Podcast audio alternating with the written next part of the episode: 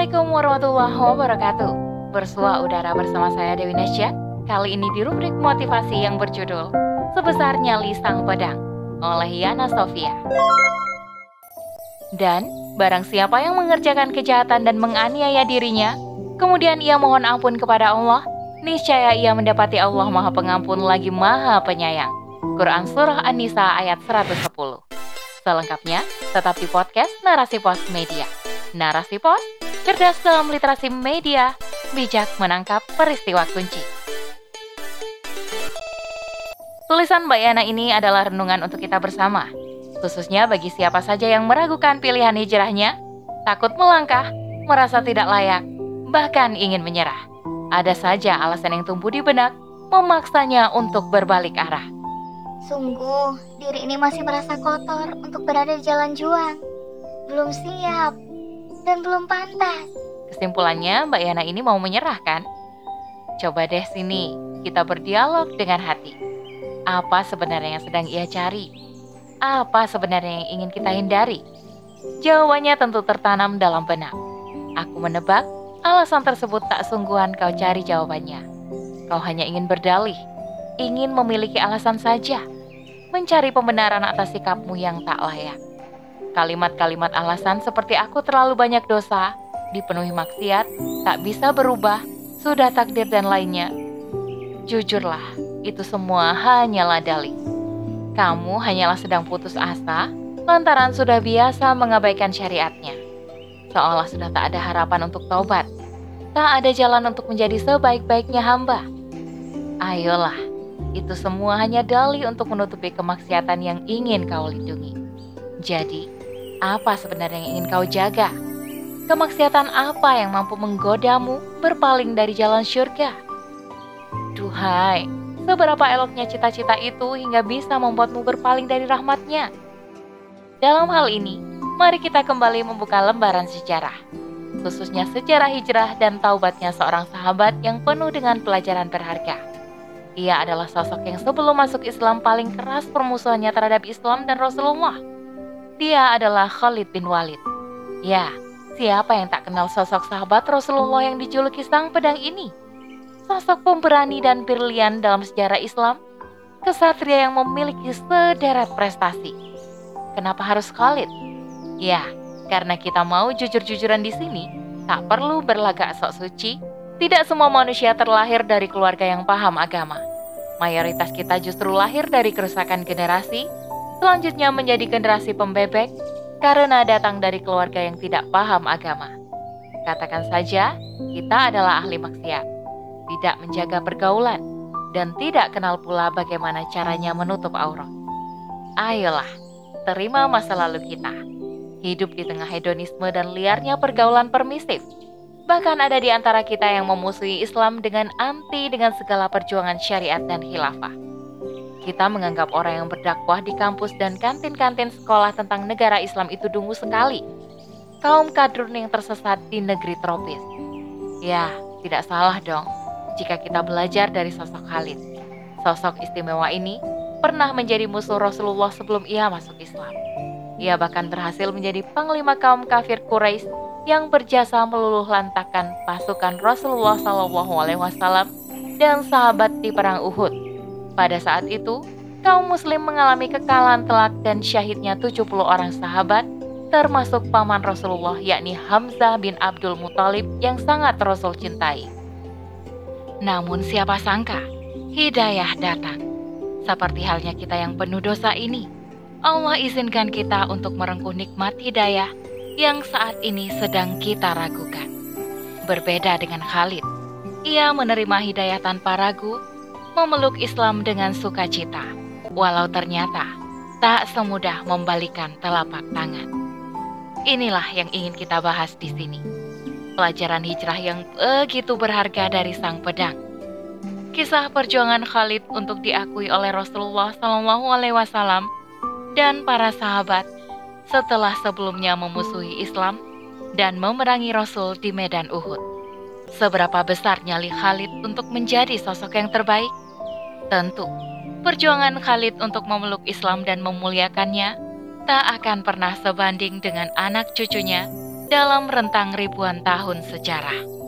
Namun, besar keinginan Khalid dan bagaimana permusuhannya kepada Islam tak pun sebanding keinginan kita untuk berpaling dari hijrah ini. Karena nyali kita tak sebesar Khalid, kita hanya ingin berjauhan dari syariat Islam tanpa benar-benar ingin keluar dari Islam. Kita hanya sedang mempertahankan ide sekularisme ini di benak, tanpa harus ada yang mengusiknya. Bukankah demikian? Kita hanya ingin tidak ada notifikasi di chat pribadi, baik itu ajakan kajian, amanah ngisi kajian, atau bahkan pengingat untuk share link buletin dakwah mingguan. Bukankah ini yang coba kita hindari? Lalu, kita juga berharap bisa keluar rumah tanpa ada penutup kepala. Ingin bermuamalah dengan riba demi lancarkan ekonomi keluarga. Rindu hangout bareng teman, clubbing, dan menghasilkan malam panjang tanpa takut ikhtilat dan khalwat. Bukankah hal ini yang kita nanti-nantikan? Sekarang, coba kita bicarakan hal ini dengan hati. Apakah saat memilih abai terhadap syariat tersebut, nurani kita ikut tersakiti? Apakah saat kita benar-benar tak lagi berada di jalan ujung nanti, kita akan bisa meraih bahagia? Yakinkah demikian?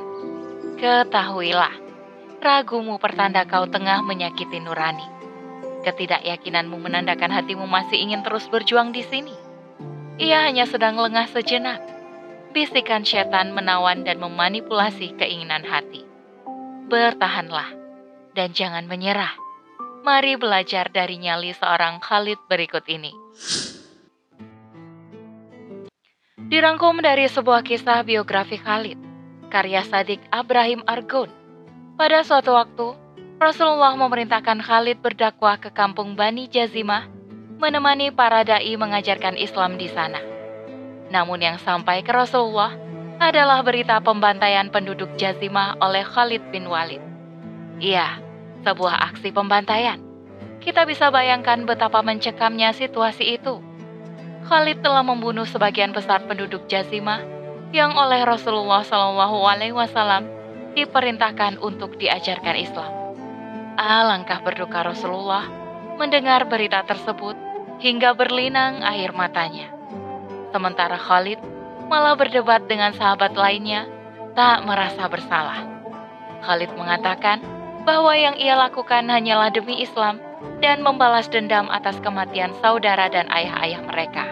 Begitu Khalid membela diri, ia memiliki alasan melenyapkan musuh-musuh Islam karena penduduk Jazimah telah berbohong memeluk Islam, enggan mengaku Muslim, bahkan mengolok-olok Islam. Khalid merasa telah membela Islam dan memusnahkan mereka yang menghina Allah dan Rasul-Nya. Pembelaan diri Khalid yang diiringi perdebatan sengit dengan para sahabat itu telah sampai kepada Rasulullah. Sehingga Rasulullah pun bersabda, sebuah peringatan yang mampu membungkam sang pedang. Tahan dirimu wahai Khalid, jangan kau celah sahabat-sahabatku. Demi Allah, seandainya engkau memiliki emas sebesar gunung Uhud, lalu kau infakkan semua di jalan Allah, demi Allah, itu tidak bisa menyamai segenggam kurma yang mereka infakkan. Ya, Uhud menjadi kata ganti dari sebuah tamparan keras untuk sosok Khalid. Bukan karena Uhud itu sangat besar, sehingga Khalid tidak mampu mengonversikan emas sebesar Uhud.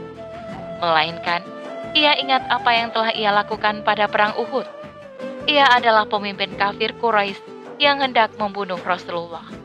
Ia adalah wasilah kekalahan Islam dan yang menyebabkan Islam kehilangan 70 putra-putri terbaiknya. Duhai, perkataan Rasulullah itu begitu menghujam tepat di dada Khalid. Ia merasa remuk seketika. Semangatnya dalam membela diri seketika patah.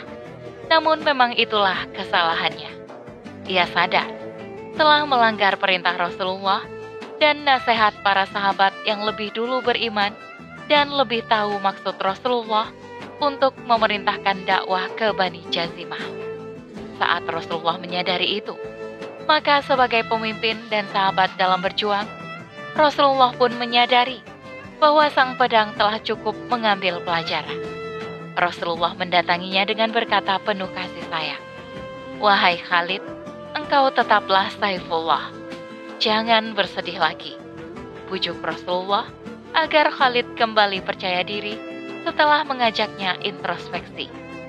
Jiwa Khalid yang tersungkur perlahan kembali merenungi makna iman, jihad, dan perjuangan.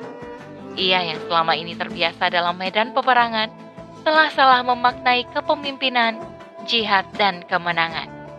Ia tak ingin salah lagi ke depannya, dan akhirnya bertindak menyakiti kekasihnya itu. Khalid lalu bangkit, kembali menyatu dalam dekapan ukhuwah para sahabat, yang mau menerimanya kendati dahulu sangat memusuhi Islam. Dalam barisan dakwah di bawah pimpinan Rasulullah, mereka saling mencintai semata karena iman dan Islam. Dari nyali Khalid, kita belajar beberapa hal. Pertama, seburuk apa pun masa lalumu, Allah akan ampuni selama kau bertobat.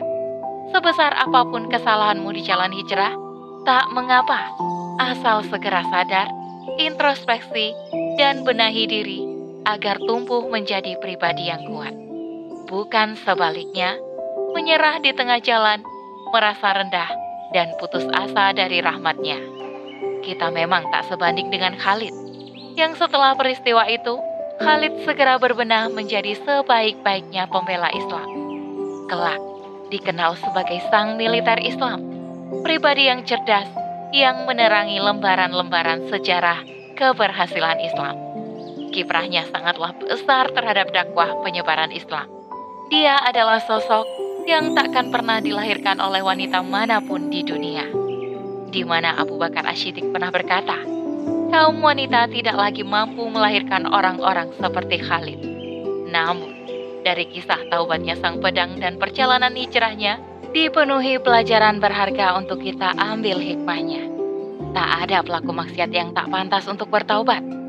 Bukankah udara yang memenuhi rongga dada ini cukup menjadi buktinya? Bahwa Allah masih menunggu kita untuk kembali ke jalannya.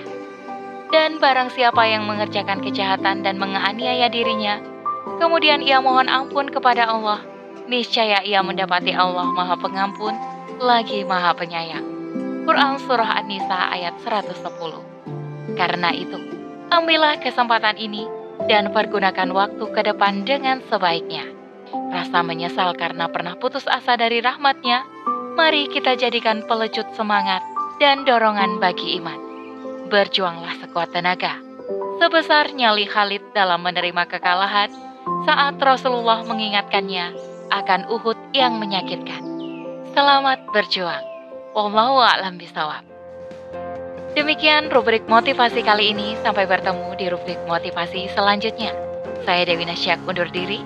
Afu minkum. Wassalamualaikum warahmatullahi wabarakatuh.